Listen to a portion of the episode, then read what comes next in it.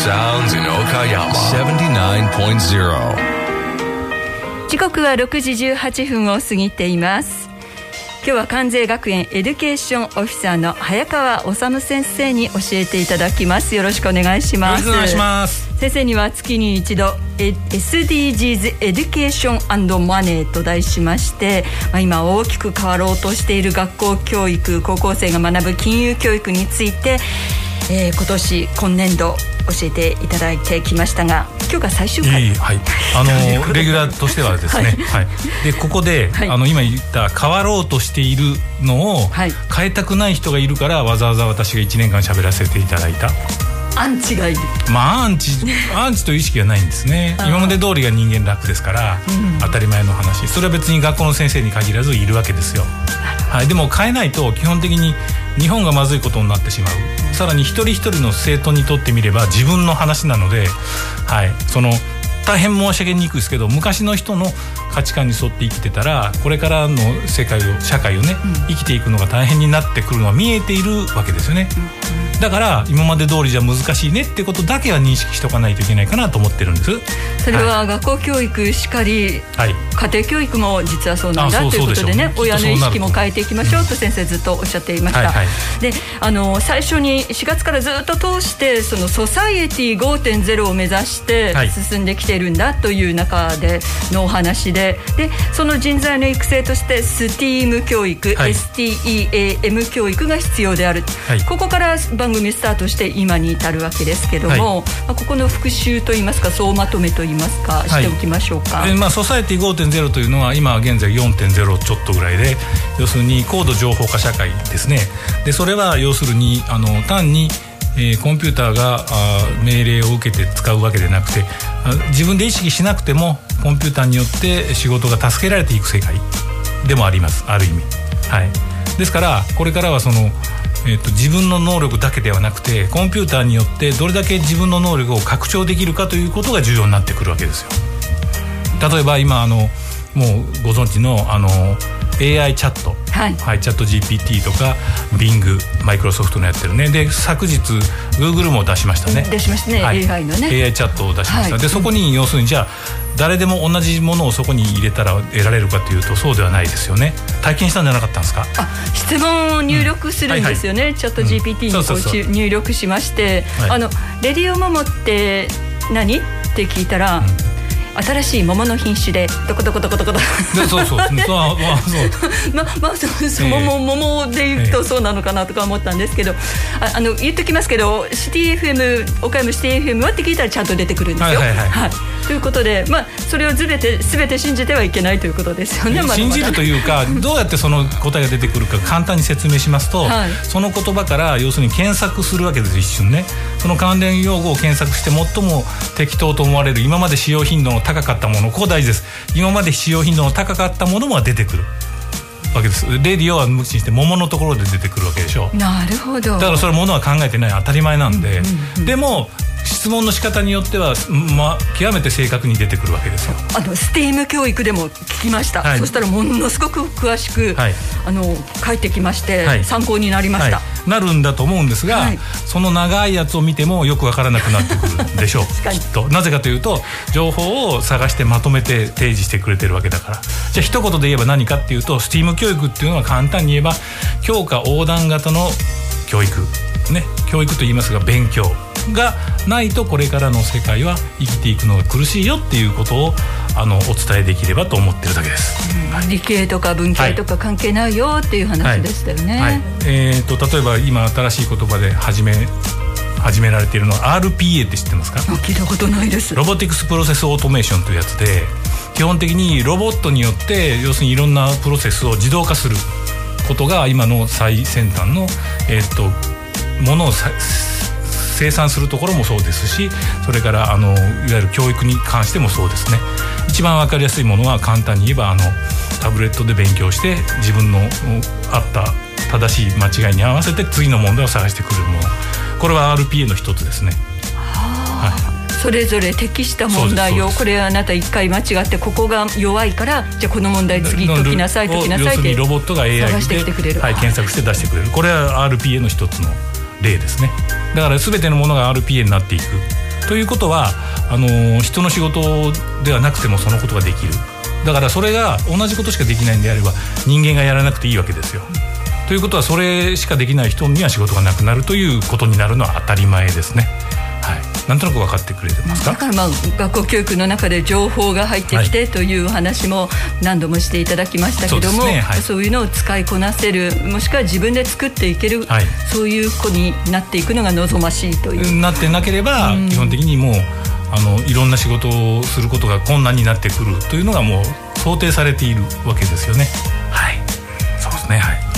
先生からまあいろんなお話を今回伺ってきたので私もこうニュースを見る時の視点がちょっとこう、引っかかってくるものが、はいはいはい、あの変わってきまして。何かありますか、はい、あの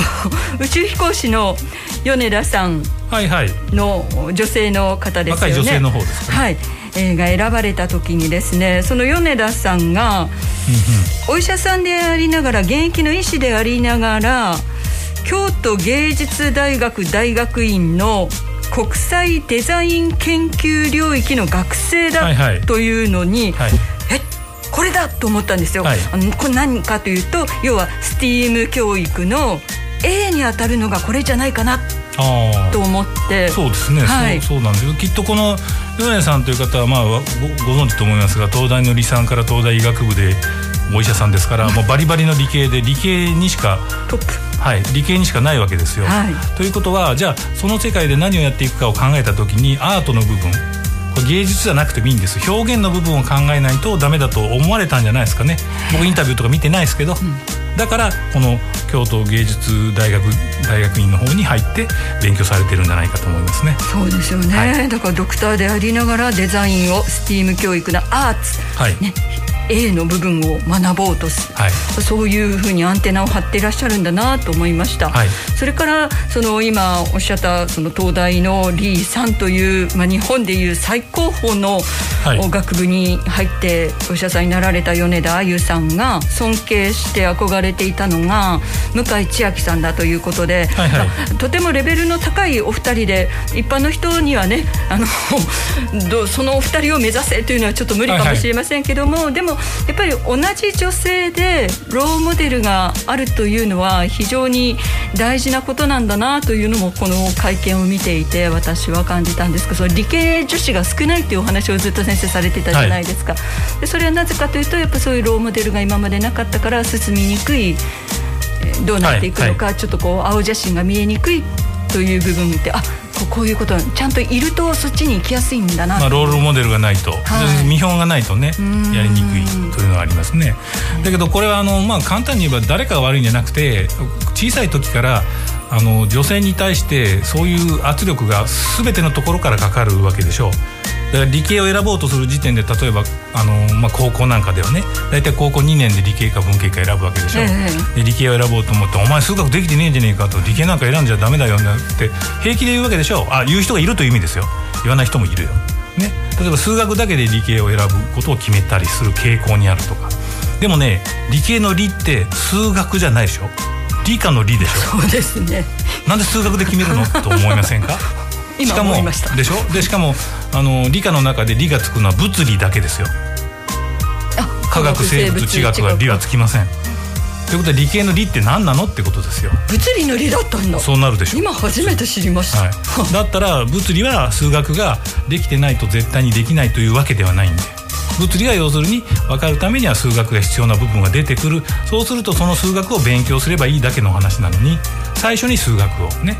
みんな見るじゃないですか。そうですそれはちょっとかわいそう。これ傾向言ってますよ。そうじゃない先生もいらっしゃるから、ええ、別にバカにするつもりはない、ですよね。でさらにあるのはじゃあ理系に行ったら女性はじゃあ仕事将来何するの？とかすぐ聞くじゃないですか。男の子に聞きますか？理系に行こうとする男の子に。じゃあ将来何するの、まあ、エンジニアでしょういう話でしょ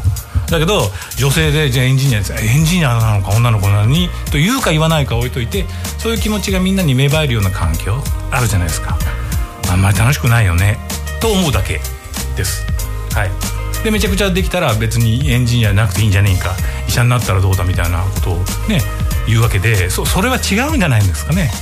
お医者さんってそういう仕事ですか？勉強できたらなったら方がいいんですか？ということがまああの思うわけですよね、はいはい。そんな感じですね、はい。つまり偏差値ランキングにとらわれているとそういう見方になりやすいと思います。それは親ですね。親も学校も両方親はどうすればよろしいでしょうか？親御さんは？私はもうちょっと終わったのであれですけども、はいはいはい、どういう親は家庭教育をここの時代今ソサイエティ5.0に目指しているこの時代の中にあって、はい。親は子供とどう接していったらいいかアドバイスをいただけますか？アドバイス的なことかどうかわからないですけど、はい、子供が好きなことはあの止めない方がいいと思いますね。それはもう悪いことならダメですよ、ね、でも好きなことは止めない方がいい。サッカー好きならサッカーやらせればいいしゲームが好きならゲームやらせればいいし、はい、ただもうずっと言うんじゃなしにですよ。だから何がそのこの将来にとって役に立つかなんか親って分かんないじゃないですか。私だって分かんないですよ。だからただそれをいやそんなことするより勉強しろって言うじゃないですか。大体。でそんなことっていうのは本当にそんなことなのと。例えば藤井聡太さんに将棋なんかやめて勉強しとけって言ってたら藤井聡太さん生まれてないことないですか。野球もほどほどにして例えば野球もほどほどにして勉強もしとけよ将来のためにって言ってたら大谷翔平は生まれてないわけでしょ。う、まあ、極端な例挙げて申し訳ないけど、はいはい、そこじゃないですかねきっと。好きなことをとことん、はいさせてみる、はい、もう一つ。これ言いたい、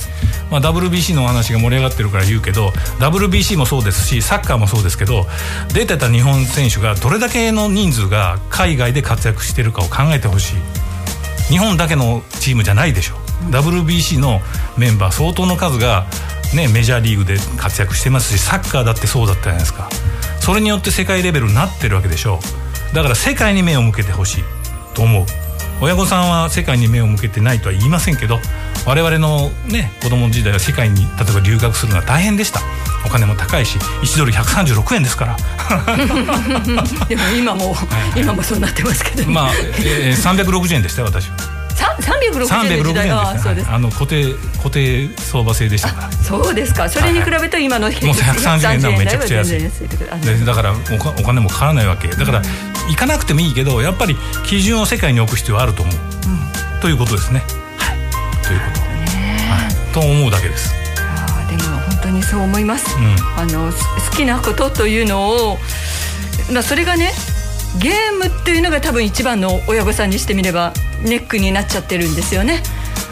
ああでもゲーム作る人がいなかったら要するにあのゲームは生まれてないんで、うん、ゲームの市場規模を理解してたらそういうことは言わなくなるんじゃないですか。うんじゃあちょっとクイズというか質問があるんですけど、はい、世界で最大のキャラクター一番売り上げの多いキャラクターあのあれじゃないですか。キャラクターってわかりますか？ポケモン？ドラえもん？その通り。ポケモンです。サトシがポケモンよっていう話をさっきした。ポケモンが圧倒的に1位です、世界の。10兆円の要するに規模です。で2位が何だと思いますか？ドラえもん。じゃあ違う違うそれはさすがにない。世界ですよ。2位はハローキティですあでもサンリオのはい8兆円ぐらいです。あそうですか、はい、で3位にようやくディズニーのプーさんが出てくる。日本すごい。だから結局、うん、キャラクタービジネスの世界では、うん、日本がダントツなんですよ、うん、はい、ポケモンしかり。そして、えー、ポケモンってゲームキャラクターですよ。ご存知ですよね。はい、知ってます知ってます、はい、うちの子もまだ大学生ですけどやってますし、えー、あそう。あのお友達のお子さんがね小さい時からレゴが好きだったって言って、はいはいあのデンマーク本社あるんですけど、えー、そこに行きたいからって言って、うん、今回大学の建築学を選んで行ったんですけど、うんね。はい、レゴ小さい時からの夢のレゴを通したっていう、はいはい、そういう話をつい最近聞きましたけど。それを通させてやる親御さんが偉いそうですね、うん、で結局じゃあそれがね仕事何に使えるのっていうこと自体がもう時代としてナンセンスだと思う。これからどういう仕事が生まれるかわからない時に今ある仕事にはめてしまうこと自体が一番かわいそうで危険だと思います、はい、ない仕事を作る人にはそういう観点が必要、はい、と思います。えー、今日でこういうお話が伺えなくなるのが残念です。また来てください。はいわかりました。では後半はあの Education あのマネーのマネーの方をお伺いしたいと思います、はい、先生からいつも素敵な曲を一曲リクエストで、あの実はリクエストといっても先生がお持ちくださって。あのあんまりここでかからないものをかけようと思ってて、はい、今日かけるのはえー、っと英米日月合作になるのかな？まあいいや。あのそういう曲です。Z& アレシア・カーラーミクスドバイ中田義孝で「ステイ」